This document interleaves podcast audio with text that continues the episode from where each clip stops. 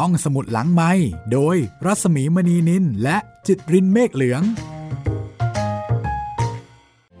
ผู้หญิงที่อยากกอดตลอดชีวิตค่ะ เพลงนี้แต่งเนื้อร้องและทำนองโดยคุณประพาสชนสรานนท์นะคะ เสียงร้องนุ่มๆ อบอุ่นของคุณจุ้ยสุบุญเลี้ยงค่ะ อยู่ในอัลบั้มอิ่มอุ่น รวมบทเพลงเพื่อความอบอุ่นของคุณสุบุญเลี้ยงนะคะ โดยกะทิกะลาค่ะเอ่อเมื่อวันก่อนมีโอกาสไปคอนเสิร์ต เสมอคำยืนยันวันแม่ของคุณจุ้ยสุบุญเลี้ยงนะคะ ที่ทางกติกาลาจัดขึ้นที่หอประชุมมหิศรที่ธนาคารไทยพาณิชย์ตรงรัชโยธินนะคะ ก็เนี่ยค่ะ ให้อัลบั้มรวมเพลงเพื่อความอบอุ่น แล้วก็จะมีเพลงเกี่ยวกับแม่แม่ลูกๆ หลายเพลงทีเดียวนะคะ ไม่ว่าจะเป็นเพลงอิ่มอุ่นในเวอร์ชั่นต่างๆ โอ้เพลงนี้กลายเป็นเพลงยอดฮิตที่ต้องเปิดไปแล้ว เมื่อถึงเทศกาลวันแม่ รวมไปถึงเพลง ผู้หญิงที่อยากกอดตลอดชีวิตที่เปิดให้ฟังไปเมื่อสักครู่ เพลงพ่อหายไปไหน เพลงรักแรกพบ เพลงลูกแม่ เพลงสัตว์เลี้ยงลูกด้วยนม น่าฟังทั้งนั้นเลยนะคะ ก็เดี๋ยวจะทยอยเปิดให้ได้ฟังกันค่ะ กับช่วงเทศกาลวันแม่ที่ก็ยังคงอยู่ในช่วงเวลาดีๆ แบบนี้ ห้องสมุดหลังใหม่ หยิบเรื่องราวบำรุงจิตบำรุงใจโตเกียวทาวเวอร์ค่ะ แม่กับผมและพ่อในบางครั้งคราว เรื่องราวความสัมพันธ์ของแม่กับลูกชายคนเดียว เป็นนวนิยายชื่อดังของญี่ปุ่นนะคะ เขียนโดยลิลลี่แฟรงกี้ ซึ่งเขียนขึ้นจากชีวิตจริงของเขาลิลลี่แฟรงกี้หรือว่า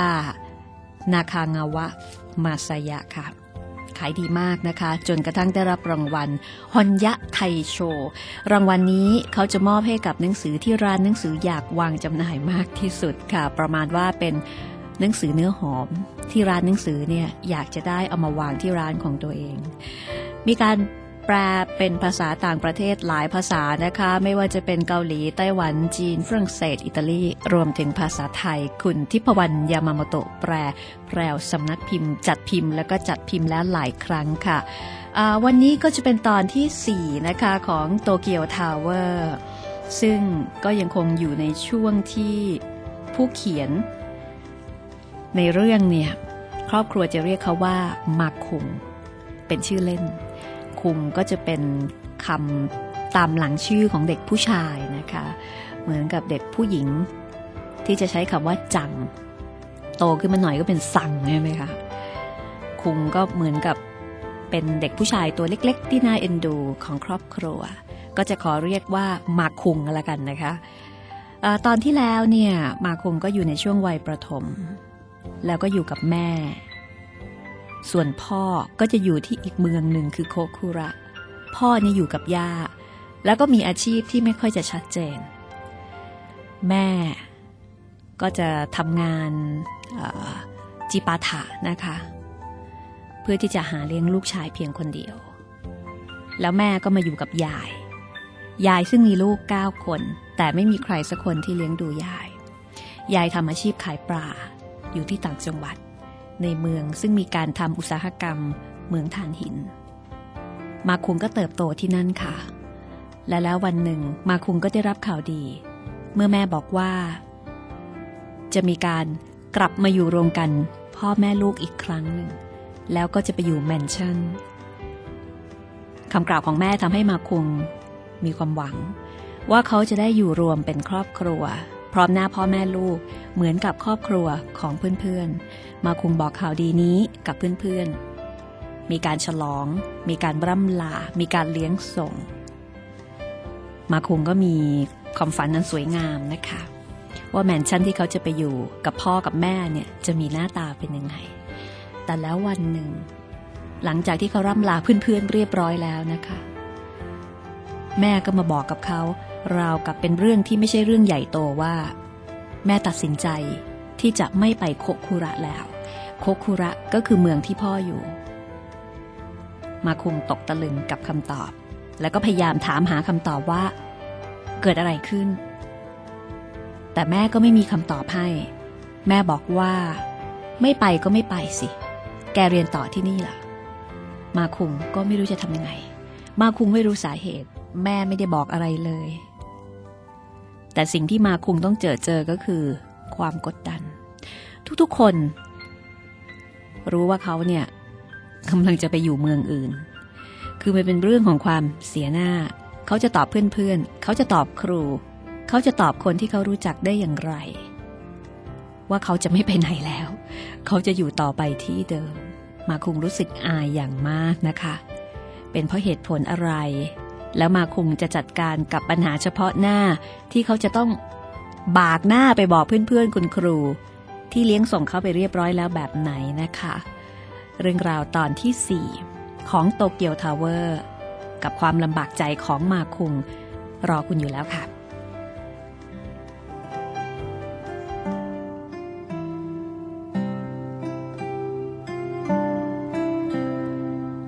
มาคุงบอกว่า ผมไม่รู้สาเหตุ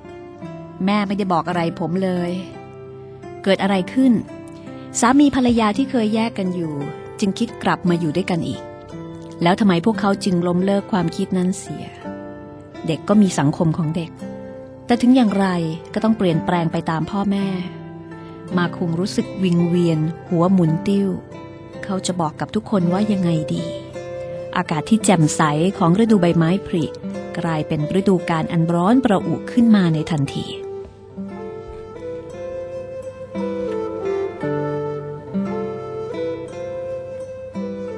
มาคุงขึ้นชั้นเรียน มัธยมปีที่หนึ่ง ด้วยความรู้สึกที่อึดอัดใจกว่าใครๆ เวลาผ่านไปหลายวันแล้ว ตั้งแต่วันเปิดภาคเรียน แต่ทุกครั้งที่เขาเดินสวนกับเพื่อนหรือคนรู้จัก ทุกคนก็จะทักเป็นเสียงเดียวกันว่า อ้าวทำไมยังอยู่ล่ะ มาคุงบอกทุกคนล่วงหน้าเป็นนานสองนาน ร่ำลาด้วยน้ำตานองหน้า แต่เขาก็ยังคงอยู่โรงเรียนมัธยมเดียวกันกับเพื่อนๆ สวมชุดนักเรียนแบบเดียวกัน การถูกถามเป็นเรื่องน่ารำคาญ แต่การไม่ถูกถามนั้น น่ากลัวยิ่งกว่า เด็กมหนึ่งผู้ดูเสียฟอร์ม และเหมือนมีลับลมคมในในขณะที่เกิดเหตุวุ่นวายนั้น สัมภาระยังอยู่ในสภาพเดิม คือก่อนหน้านี้มีการเก็บข้าวของเพื่อเตรียมจะย้าย แม่พูดออกมาว่าจะย้ายออกไปเช่าบ้านอยู่ข้างบ้านยาย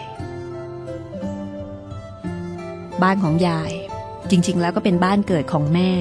แล้วก็พี่น้องของแม่ เมื่อหลายปีก่อน คุณลุงซึ่งเป็นลูกชายคนโตของยาย มาซ่อมแซมบ้านให้ใหม่ แต่ก็ไม่ได้อยู่ด้วย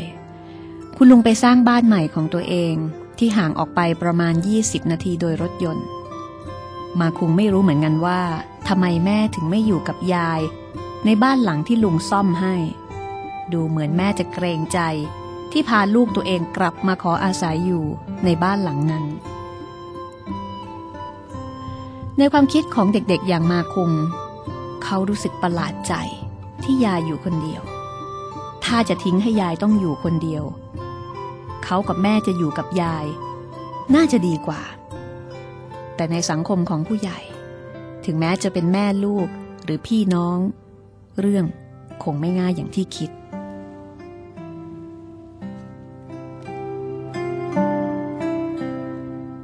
และในที่สุด มาคุงกับแม่ ก็ย้ายออกจากบ้านยายไปทันที เป็นบ้านที่อยู่ห่างออกไปประมาณหนึ่งสถานีรถไฟ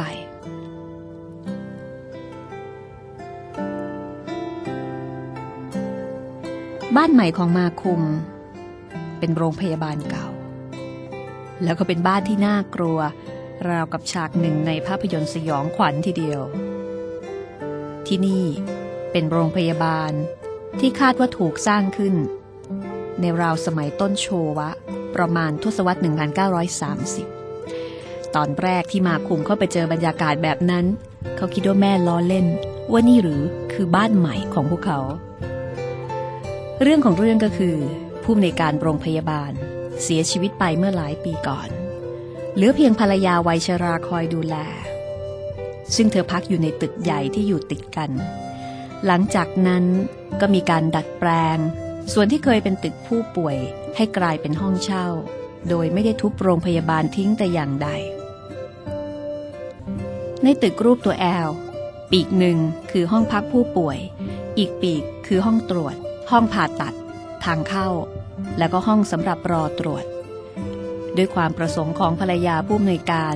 ห้องผ่าตัดและห้องอื่น ๆ ยังคงสภาพไว้เพื่อรักษาสภาพความเป็นโรงพยาบาลเหมือนอย่างอดีต แต่ความต้องการอย่างนั้น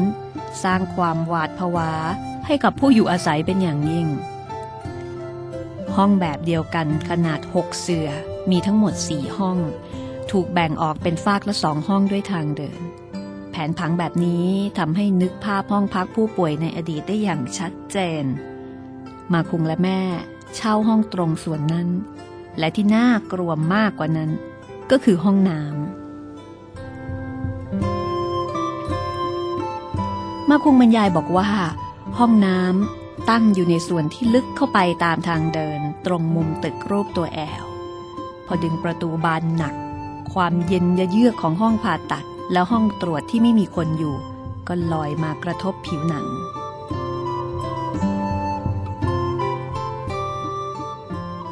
มาคุงพยายามที่จะไม่มองด้านที่มีห้องผ่าตัด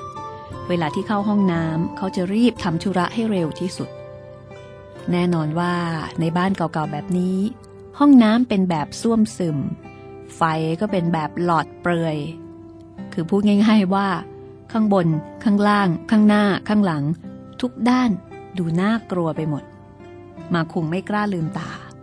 การไปเข้าห้องน้ำที่นั่นทำให้เขารู้สึกกดดันมากๆ กดดันถึงขนาดที่ว่าเขาเลิกดูภาพยนตร์สยองขวัญ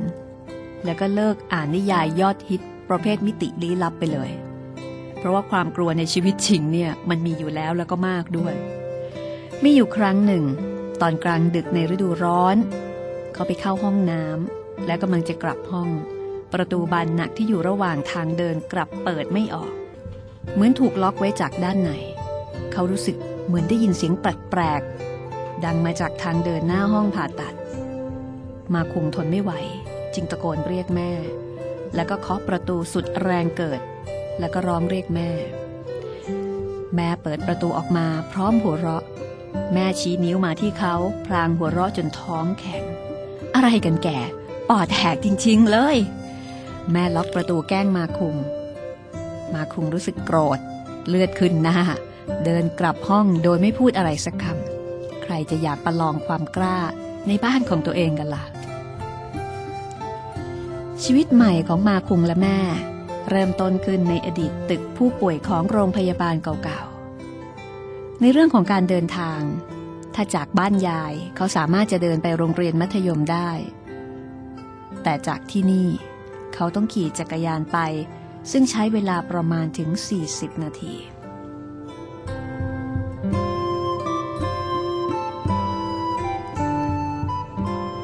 ตอนย้ายมาบ้านที่เคยเป็นโรงพยาบาลที่มีบรรยากาศวังเวง ราวกับมีผีผูกคอตายแห่งนี้ แม่ซื้อเตียงให้มาคุง แล้วเขาก็ได้สเตอริโอมาจากคุณลุงที่รู้จักกัน เป็นสเตอริโอรุ่นเก่าขนาดใหญ่ ราวกับตู้เสื้อผ้า มาคุงวางเตียง สเตอริโอ และก็โต๊ะเรียงกัน เขาเริ่มชอบห้องของตัวเองที่มีอุปกรณ์ค่อนข้างครบครัน แล้วก็ใช้เวลาอยู่ในห้องคนเดียวมากขึ้น มาคงคิดในใจว่าแหม ถ้ามีอีกอย่างหนึ่ง ห้องก็จะสมบูรณ์แบบมากยิ่งขึ้น นั่นก็คือโทรทัศน์ ถ้ามีโทรทัศน์วางตรงนี้แล้วก็ ใช่เลย เขาก็เลยลองพูดกับแม่ ว่าเขาอยากได้โทรทัศน์ในห้องของตัวเอง ตอนนี้ สะท้อนภาพของความเป็นวัยรุ่นได้เป็นอย่างดีทีเดียวนะคะ วัยรุ่นที่ก็อยากจะมีที่ทางเป็นของตัวเอง มีพื้นที่เฉพาะของตัวเอง มีเครื่องเสียง มีโทรทัศน์ มีอะไรหลาย ๆ อย่าง ที่เขาสามารถจะใช้เวลาอยู่กับตัวเองได้มากขึ้น นี่ก็คือความเปลี่ยนแปลงจากวัยเด็กสู่วัยรุ่นของมาคุงที่เหมือนกับเด็กทั่ว ๆ ไป เมื่อเขาเอ่ยปากเรื่องโทรทัศน์กับแม่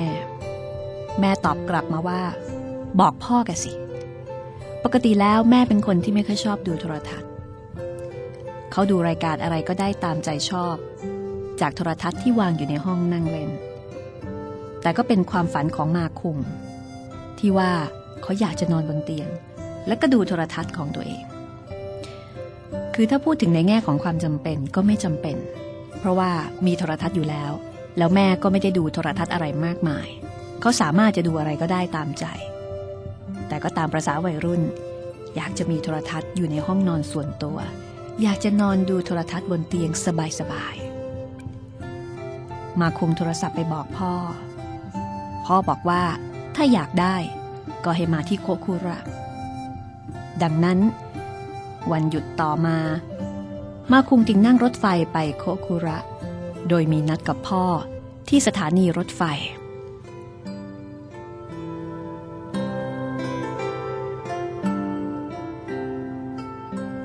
ตอนนั้น เขาไม่ได้พบพ่อมานานแล้ว อาจจะประมาณเกือบปีได้ หลังจากแผนการย้ายบ้าน มาอยู่ด้วยกันเมื่อขึ้นชั้นมัธยมเป็นอันต้องล้มเลิกไป มาคงไม่พบพ่ออีกเลย มาคงคิดว่าพ่อน่าจะพาเขาไปที่ร้านเครื่องใช้ไฟฟ้าทันทีที่มาถึง แล้วก็ไปเลือกซื้อโทรทัศน์ด้วยกัน แต่ก็เปล่า พ่อพาเขาเข้าร้านกาแฟเป็นอันดับแรก หลังจากนั้นก็พาขึ้นรถแท็กซี่ รถแล่นออกจากย่านร้านค้า ไปยังชานเมือง ระหว่างที่กังวลอยู่ว่า พ่อจะพาเขาไปไหนกันแน่ รถก็มาหยุดอยู่ที่บริเวณซึ่งไม่มีห้างร้านใด ๆ พ่อเดินเข้าไปในแมนชั่นขนาดใหญ่ ขึ้นลิฟต์ แล้วก็กดปุ่มด้วยท่าทีคุ้นเคย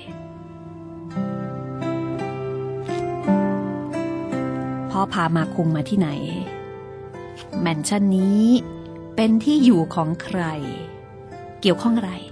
กับโทรทัศน์ที่มาคุงอยากได้ พักสักครู่ค่ะ แล้วเดี๋ยวกลับมาติดตามคำตอบกับโตเกียวทาวเวอร์กับช่วงหน้าของห้องสมุดหลังไมค์ห้องสมุดหลังไมค์โดยรัศมีมณีนิลและจิตรินเมฆเหลือง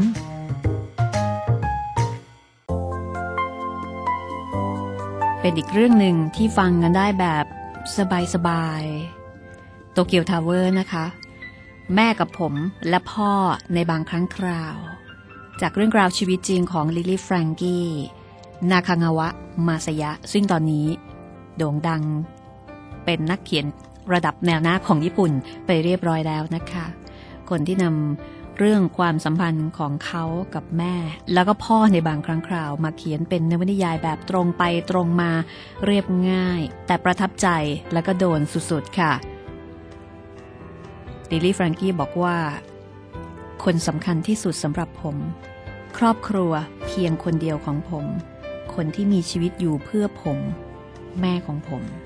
นี่เป็นคำจำกัดความที่เขาพูดถึงแม่ได้อย่างชัดเจนหมดจด แล้วก็ครอบคลุมความหมาย ได้หมดเลยทีเดียวนะคะ แล้วก็อาจจะโดนใจใครๆหลายคน ที่ถ้าจะให้นิยามคำว่าแม่ บางคนก็อาจจะเป็นเช่นนี้ โดยเฉพาะในบางบ้าน ซึ่งคุณแม่เป็นคุณแม่เลี้ยงเดียว แล้วคุณพ่ออาจจะไม่ได้มีบทบาทใกล้ชิดเท่าไหร่นัก ในการเลี้ยงดูหรือว่าในช่วงชีวิตที่ได้เติบโตขึ้นมา มีไม่น้อยนะคะ ที่แม่เนี่ยเป็นครอบครัวเพียงคนเดียว แม่เป็นคนที่สำคัญที่สุดลิลลี่แฟรงกี้หรือว่านาคางาวะมาสยะก็เป็นหนึ่งในนั้นค่ะ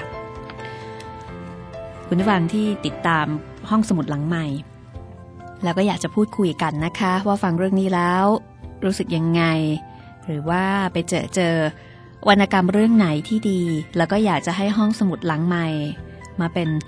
ตัวกลางในการที่จะแบ่งปันแล้วก็ถ่ายทอด ติดต่อกันได้ที่ library at radio thai fm นะคะ l i b r a r y library at radio thai fm ค่ะ มีคุณผู้ฟังท่านหนึ่งนะคะ ตอนนั้นเขียนมาถามเกี่ยวกับเรื่องเพลงที่ใช้ประกอบเรื่องเจ้าหญิงน้อยเออดิฉันต้องขออภัยจริง ๆนะคะ หาเมลฉบับนั้นไม่เจอไม่ทราบว่าหายไปไหนแล้ว ถ้ายังไงถ้ายังคงสงสัยอยู่ เดี๋ยวเขียนมาถามใหม่ได้ไหมคะ เดี๋ยวจะลองกลับไปค้นดูให้นะคะพอดีเมื่อคืนนี้พยายามที่จะค้นดูให้ว่าเอ๊ะตกลงเป็นเพลงอะไร แต่หาเมลฉบับนั้นไม่เจอ ขออภัยอย่างสูงเลยนะคะ เขียนมาถามใหม่ก็แล้วกันค่ะ หรือ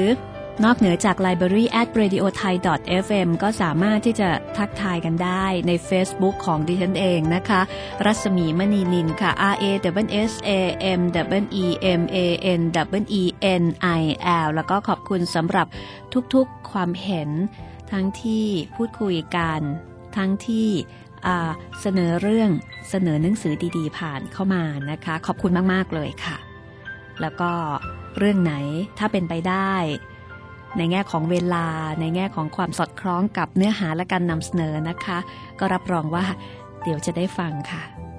แต่ว่าเรื่องโตเกียวทาวเวอร์เนี่ยก็คงต้องใช้เวลาอีกสักระยะหนึ่งทีเดียว เพราะว่าเป็นเป็นพ็อกเก็ตบุ๊กเล่มเล่มหนาไม่น้อยนะคะ ประมาณ 300 หน้า จัดพิมพ์โดยแพรวสำนักพิมพ์ค่ะ อันนี้ก็เป็นหนังสือใหม่ หาซื้อได้ง่ายมากๆเลยนะคะ ตามร้านหนังสือโดยทั่วไป เอาละคุณผู้ฟังคะ มาฟังกันต่อดีกว่าว่าตกลงแล้วเนี่ยมาคุงจะได้โทรทัศน์ อย่างที่เขาต้องการหรือเปล่า เขาจะทำความฝันของวัยรุ่นคนหนึ่งให้สำเร็จได้ไหม ว่าสักวันหนึ่งจะมีโอกาสนอนดูโทรทัศน์สบายๆในห้องส่วนตัวของตัวเอง กับการที่เขาโอ้โหบากบัน บากหน้ามาหาพ่อนะคะเพราะเข้าใจว่าพ่อเนี่ยจะซื้อโทรทัศน์ให้ นั่งรถไฟมาไกลเลยทีเดียว เพราะว่าพ่อกับแม่แยกกันอยู่ แต่พ่อไม่ได้พาเขาไปเลือกโทรทัศน์ในร้านขายเครื่องไฟฟ้า แต่กลับพามาที่แมนชั่นห้องหนึ่ง ใครอยู่ในห้องนั้น แล้วพ่อจะให้โทรทัศน์เขาจริงหรือเปล่า ติดตามได้เลยค่ะ กับโตเกียวทาวเวอร์แม่กับผมและพ่อในบางครั้งคราว ของลิลี่ แฟรงกี้ ตอนที่ 4 ช่วงที่ 2 ค่ะ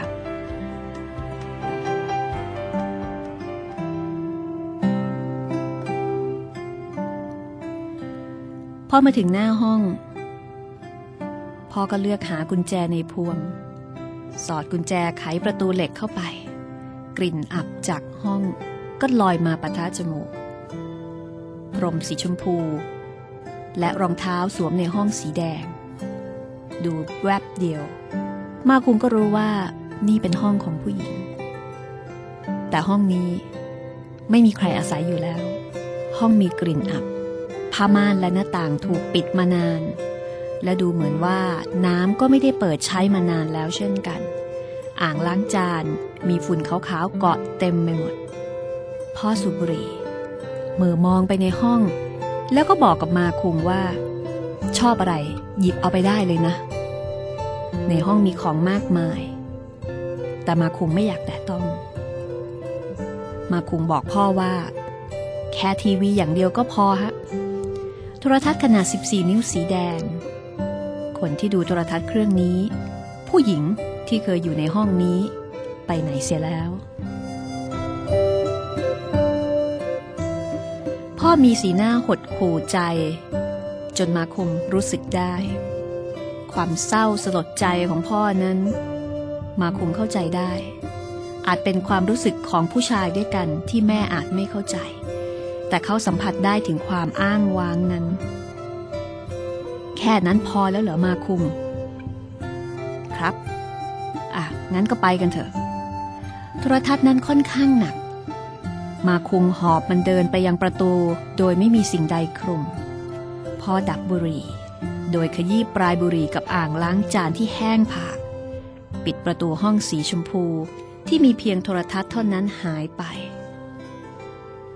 และนี่ก็คือ โทรทัศน์ ที่พ่อตั้งใจจะให้มาคง และเขาก็สามารถที่จะทำความฝันให้เป็นจริงได้ด้วยการมีโทรทัศน์อยู่ในห้องนอน ถึงแม้ว่ามันจะไม่ใช่โทรทัศน์ใหม่ก็ตาม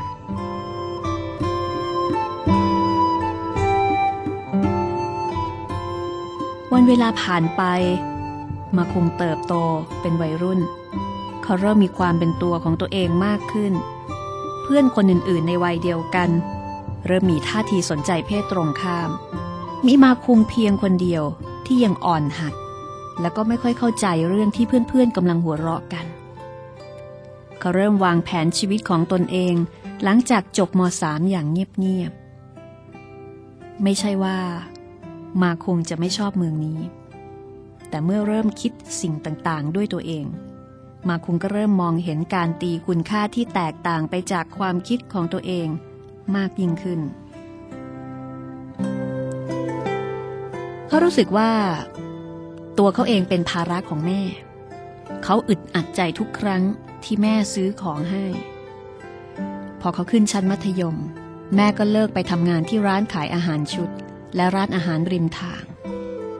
แม่คงไม่อยากให้เขาที่อยู่ในช่วงวัยรุ่น ต้องอยู่บ้านคนเดียวตอนกลางคืน แม่จึงเริ่มทำงานพิเศษคือการแปะสติกเกอร์ ลงบนจานเซรามิก แม่เพิ่งจะซื้อเสื้อกันลม ไม้เบสบอลทำด้วยเหล็ก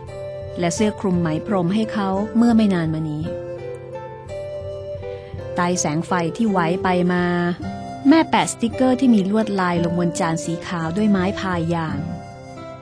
อันที่จริงแม่ไม่ใช่คนประณีตนัก จึงแปะย่นแล้วก็พลาดบ่อยครั้ง มาคุมก็ช่วยแม่เหมือนกัน และเขาก็ทำได้เร็วแล้วก็สวยกว่าแม่เยอะเลย ตอนที่เขากำลังฟังแผ่นเสียงอยู่ในห้อง เขารู้สึกไม่สบายใจ เมื่อได้ยินเสียงวางจานที่ดังเข้ามาในห้องตอนช่วงระหว่างเพลง และแล้ววันหนึ่ง แม่เรียกเขาเข้าไปหา ตอนที่กำลังทำงานพิเศษอยู่ แม่ยื่นวารสารปกสีแดงให้เขาแล้วบอกว่า อะ มาคุง เอาไปอ่านซะ ปรากฏว่าเป็นวารสารเพศศึกษาที่ออกโดยสมาคมอะไรสักอย่าง แม่แปะสติกเกอร์ที่จานด้วยอาการเขินอาย ส่วนมาคงก็เริ่มอายขึ้นมาเหมือนกัน จึงรีบถือวารสารกลับมาที่ห้อง นี่ก็อาจจะเป็นความเป็นห่วง ของแม่เลี้ยงเดี่ยวที่ต้องเลี้ยงลูกคนเดียวโดยไม่มีพ่อเป็นแบบอย่าง ไม่มีพ่อเอาไว้คุยเรื่องที่เป็นเรื่องส่วนตัวของผู้ชาย เป็นการเติบโตเป็นการเปลี่ยนแปลงของผู้ชาย แต่แม่ก็พยายามที่จะทำหน้าที่นี้ ถึงแม้ว่าจะประกอบไปด้วยความเขินอายแล้วก็กระอักกระอ่วนใจก็ตามพอขึ้นชั้นมัธยมต้น มาคงก็ง่วนอยู่กับการฝึกซ้อมเบสบอล จนไม่ได้ไปบ้านย่าที่โคคุระ ทั้งในช่วงปิดเทอมฤดูใบไม้ผลิและฤดูร้อน ส่วนบ้านยายที่ชิคุโฮนั้นเขาก็แวะไปบ้าง ตอนขี่จักรยานกลับบ้าน บ่อยครั้ง เขาพบยายนั่งกินข้าวเย็นคนเดียวในห้องครัว ยายดูตัวเล็กลง เมื่อเทียบกับตอนที่ยังคงขายปลาอยู่ คือตอนนี้ยายไม่ได้ขายปลาแล้ว และยายก็ใช้ชีวิตอยู่เพียงลำพัง เพราะว่าแม่และมาคุมก็ย้ายออกมาจากบ้านยาย แล้วก็มาเช่าโรงพยาบาลเก่าๆอยู่ด้วยกันสองคนแม่ลูก ครั้งหนึ่ง มาคุงสังเกตเห็นอาหารของยายที่ประกอบไปด้วยหน่อไม้ต้ม และมะเขือม่วงต้ม ยายค่อยๆ กินกับข้าวที่ทำทิ้งไว้ทีละนิดทีละนิด พอเปิดหม้อหุงข้าวดู ก็เห็นข้าวที่เริ่มจะออกสีเหลือง ดูเหมือนว่าจะหุงเอาไว้เมื่อหลายวันก่อน แล้วก็อุ่นทิ้งเอาไว้คือค่อยๆ กินไปทีละเล็กทีละน้อยยายกินของพวกนี้อยู่หรอ ยายบอกว่า อืม อยู่คนเดียว กินแค่นี้ก็พอแล้ว กลิ่นข้าวค้างคืน และกลิ่นกอเอียที่ยายใช้อยู่เป็นประจำลอยมาปะทะจมูกมาคุง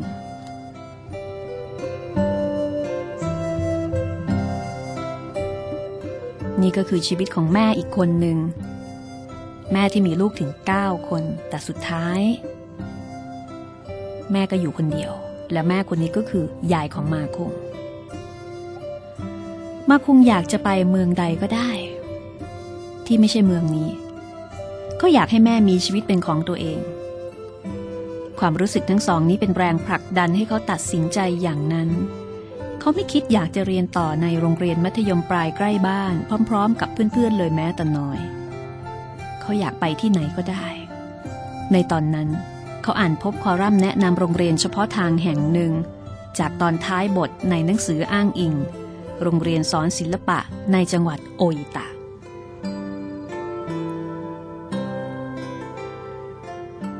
ที่นี่ก็ได้ เขาคิดเพียงเท่านี้ ไม่ใช่เพราะว่า ที่นี่เป็นโรงเรียนสอนศิลปะ แต่เพราะเป็นโรงเรียนรัฐบาล เป้าหมายหลักของมาคุงในตอนนั้น คือการได้ออกจากบ้าน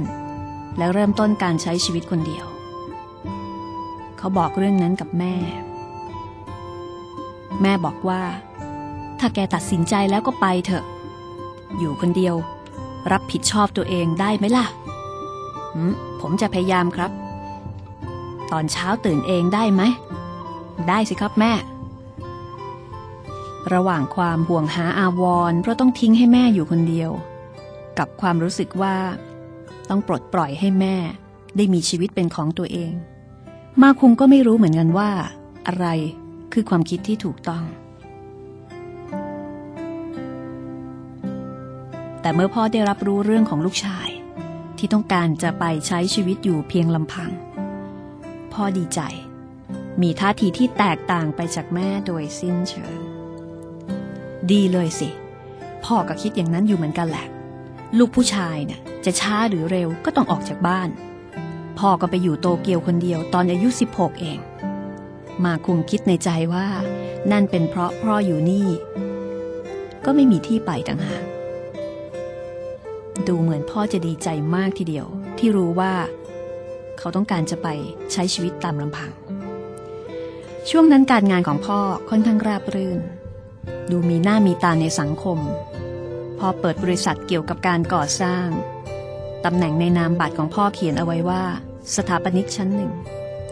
เขาไม่รู้ว่าพ่อไปหาใบรับรองในสาขาวิชาชีพนี้มันได้อย่างไรกัน เพราะในความเป็นจริง พ่อไม่ได้จบสถาปัตย์พ่อซื้อตู้เสื้อผ้า แหวน รวมทั้งกิโมโนให้กับแม่ด้วย แล้วก็บอกว่าซื้อรถแล้ว ทั้งที่ไม่มีใบขับขี่ ช่วงก่อนมาคุมสอบ พ่อไปบ้านอดีตโรงพยาบาลเพียงเดือนละครั้ง บางครั้งก็ค้างคืนเดียว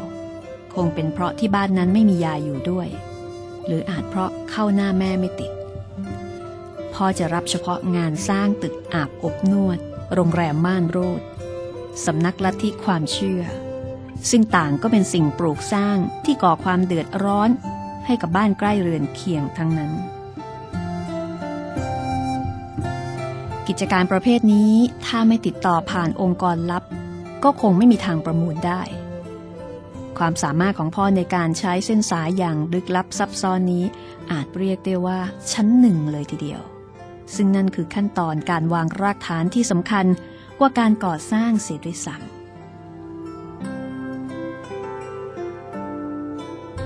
วันหนึ่งพ่อถามเขาว่า เออ ไอการสอบเรียนต่อข้ามเขตการศึกษานี่นะ่ะ ทางที่ดีควรจะรู้ก่อนว่า โรงเรียนนั้นอยู่ในระดับไหน ต้องทำยังไงถึงจะสอบได้ มาคุงแวะไปอาบน้ำแร่ที่โออิตะกันหน่อยไหม มาคุงก็สงสัยว่าจะไปทำไม พ่ออธิบายว่า ก็วิชาสามัญน่ะทำคะแนนให้ดีก็ได้แล้ว แต่ไอการวาดรูปนี่สิ แกวาดดีแค่ไหนก็ไม่รู้ แล้วต้องทำให้ได้ระดับไหนถึงจะสอบติดก็ไม่รู้อีกถ้างั้น ก็ต้องลองให้คนที่เขารู้ช่วยดูให้สักครั้งดีไหมล่ะ พ่อหยิบสมุดจดเบอร์โทรศัพท์เล่มเล็กออกมาจากกระเป๋า แล้วก็โทรไปคุยกับใครคนหนึ่ง ด้วยน้ำเสียงมีเงื่อนงำ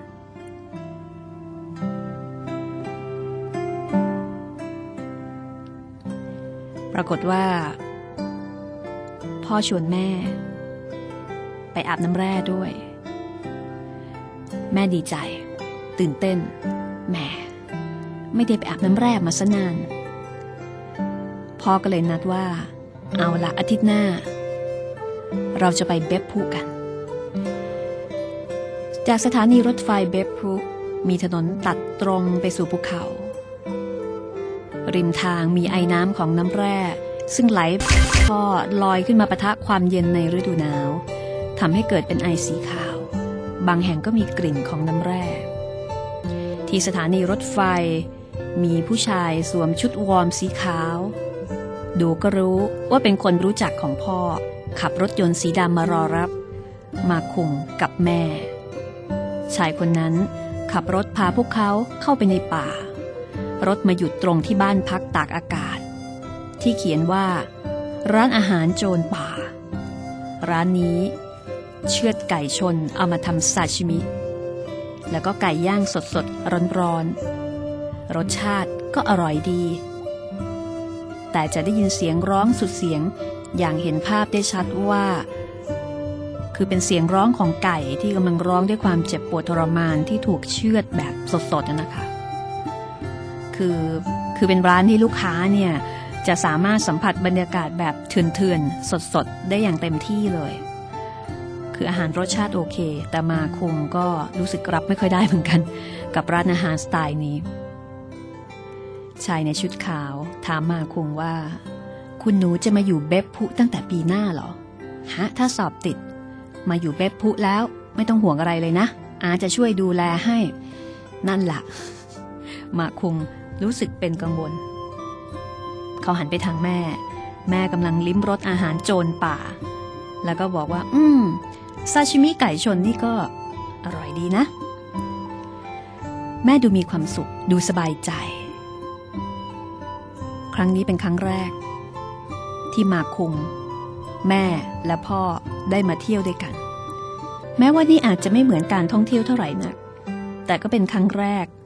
และก็ครั้งเดียวของครอบครัวเขา ซึ่งอาจจะไม่มีครั้งที่สองอีกแล้ว แม่จึงเป็นคนที่มีความสุขมากที่สุด ทั้งสามคนเข้าพักที่โรงแรมแบบญี่ปุ่น หลังจากแช่น้ำแร่เสร็จ แม่ก็รินเบียร์ให้พ่อดื่ม มาคุงดูกริยาเช่นนั้น แล้วก็คิดว่า อืมสองคนนี้เหมือนเป็นสามีภรรยากันเลย ตัวเขาเองก็พลอยรู้สึกดีใจไปด้วย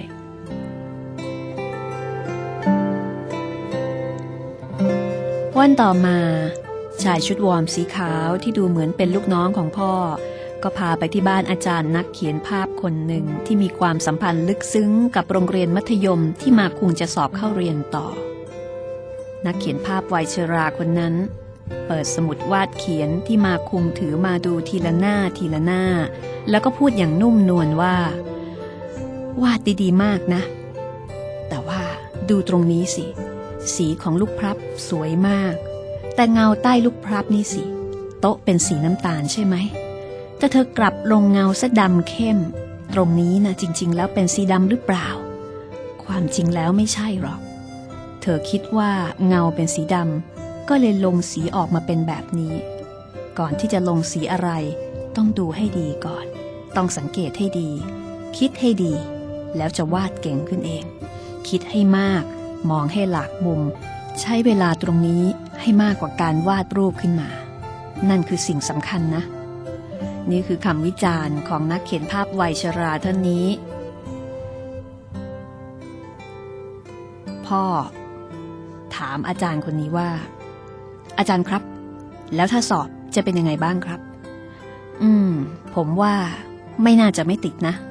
ต่อไปก็น่าจะวาดภาพได้ดีขึ้นอีกเยอะเลยล่ะ อาจารย์มีท่าทีอันสุขุม พ่อและชายชุดขาว เริ่มกระสับกระส่าย มาคุงรู้สึกอึดอัดกับบรรยากาศดังกล่าว เมื่อตอนพบกันครั้งแรก พ่อยืนถุงกระดาษให้อาจารย์ท่านนั้น แล้วก็บอกว่า เออหอยเม่นดอง จากทะเล เกนไคนาดะครับ อาจารย์รับไว้เถอะครับ ถือซะว่าเป็นน้ำใจเล็กๆ น้อยๆ แต่อาจารย์ปฏิเสธอ๋อไม่ละครับ ผมขอรับไว้แค่น้ำใจก็พอ ไม่ต้องคิดมากหรอกครับ อาจารย์ไม่ยอมรับแม้แต่ของฝาก ในระหว่างการเดินทางกลับ พ่อวางถุงหอยเม่นดองที่ตั้งใจจะเอามาฝากอาจารย์ และอาจารย์ไม่รับไว้บนตัก แล้วก็เอ่ยปากถามชายชุดวอร์มสีขาวว่า เฮ้ย เป็นไงบ้าง เออ ไม่ได้ผลเลย ยัดใส่มือยังไงก็ไม่เอา มาคุงก็แหมเริ่มเข้าใจว่า นึกแล้วเชียว พ่อเนี่ยวางแผนทำอะไรไม่ชอบมาพากลอีกแล้ว และเขาก็รู้สึกไม่พอใจ ว่าทำไมต้องทำอย่างนั้นด้วย เพราะว่าเขามั่นใจว่ายังไงยังไง เขาก็น่าจะสอบติดอยู่แล้วพอเห็นมาคงโกรธ ชายชุดวอร์มสีขาวก็เงียบไป บรรยากาศตึงเครียด สักพักพ่อก็จุดบุหรี่ แล้วก็บอกว่า แต่ว่านะ อาจารย์คนนั้นก็น่านับถือจริง ๆ ปกติแล้ว ไม่ว่าจะใหญ่โตแค่ไหน ถ้ายัดของใส่มือแล้วก็ไม่คืนกันหรอก โดยเฉพาะพวกที่ขึ้นชื่อว่าอาจารย์ไว้ใจไม่ได้ทั้งนั้นแหละ สมัยนี้พวกต่อหน้าอย่างรับหลังอย่าง มีเห็นอยู่เกลื่อน อาจารย์คนนั้นไม่ธรรมดา เป็นศิลปินตัวจริงเลยล่ะ พูดเสร็จ พ่อก็ยกถุงหอยเม่นดองไปวางไว้บนตักแม่ แล้วก็บอกว่าอะเอาไปกินที่บ้านสิ แม่บอกว่า อืม รู้อย่างนี้เอากล้องถ่ายรูปมาด้วยก็ดี แม่ดีใจกับการได้มาเที่ยวมาก แล้วก็บ่นเสียดายที่ไม่ได้ถ่ายรูปอยู่หลายครั้ง จะว่าไปแล้ว รูปที่มาคุม แม่และพ่อถ่ายด้วยกัน มีแค่ตอนที่เขาอายุสามขวบเท่านั้นเอง เป็นตอนที่เขาจะไปทัศนศึกษากับโรงเรียน แม่ซื้อกล้องถ่ายรูปมาให้เขาจากร้านกล้องในตัวเมือง ตอนนั้นถือว่าเป็นของแปลกใหม่มาก มาคุมจึงถ่ายทุกอย่างที่ขวางหน้า แล้วก็หมดค่าล้างฟิล์มไปมหาศาลทีเดียว ในตอนนั้นถ้าเอากล้องถ่ายรูปไปด้วย ก็คงจะดี ในตอนนี้มาคุมคิดอย่างนี้จริง ๆ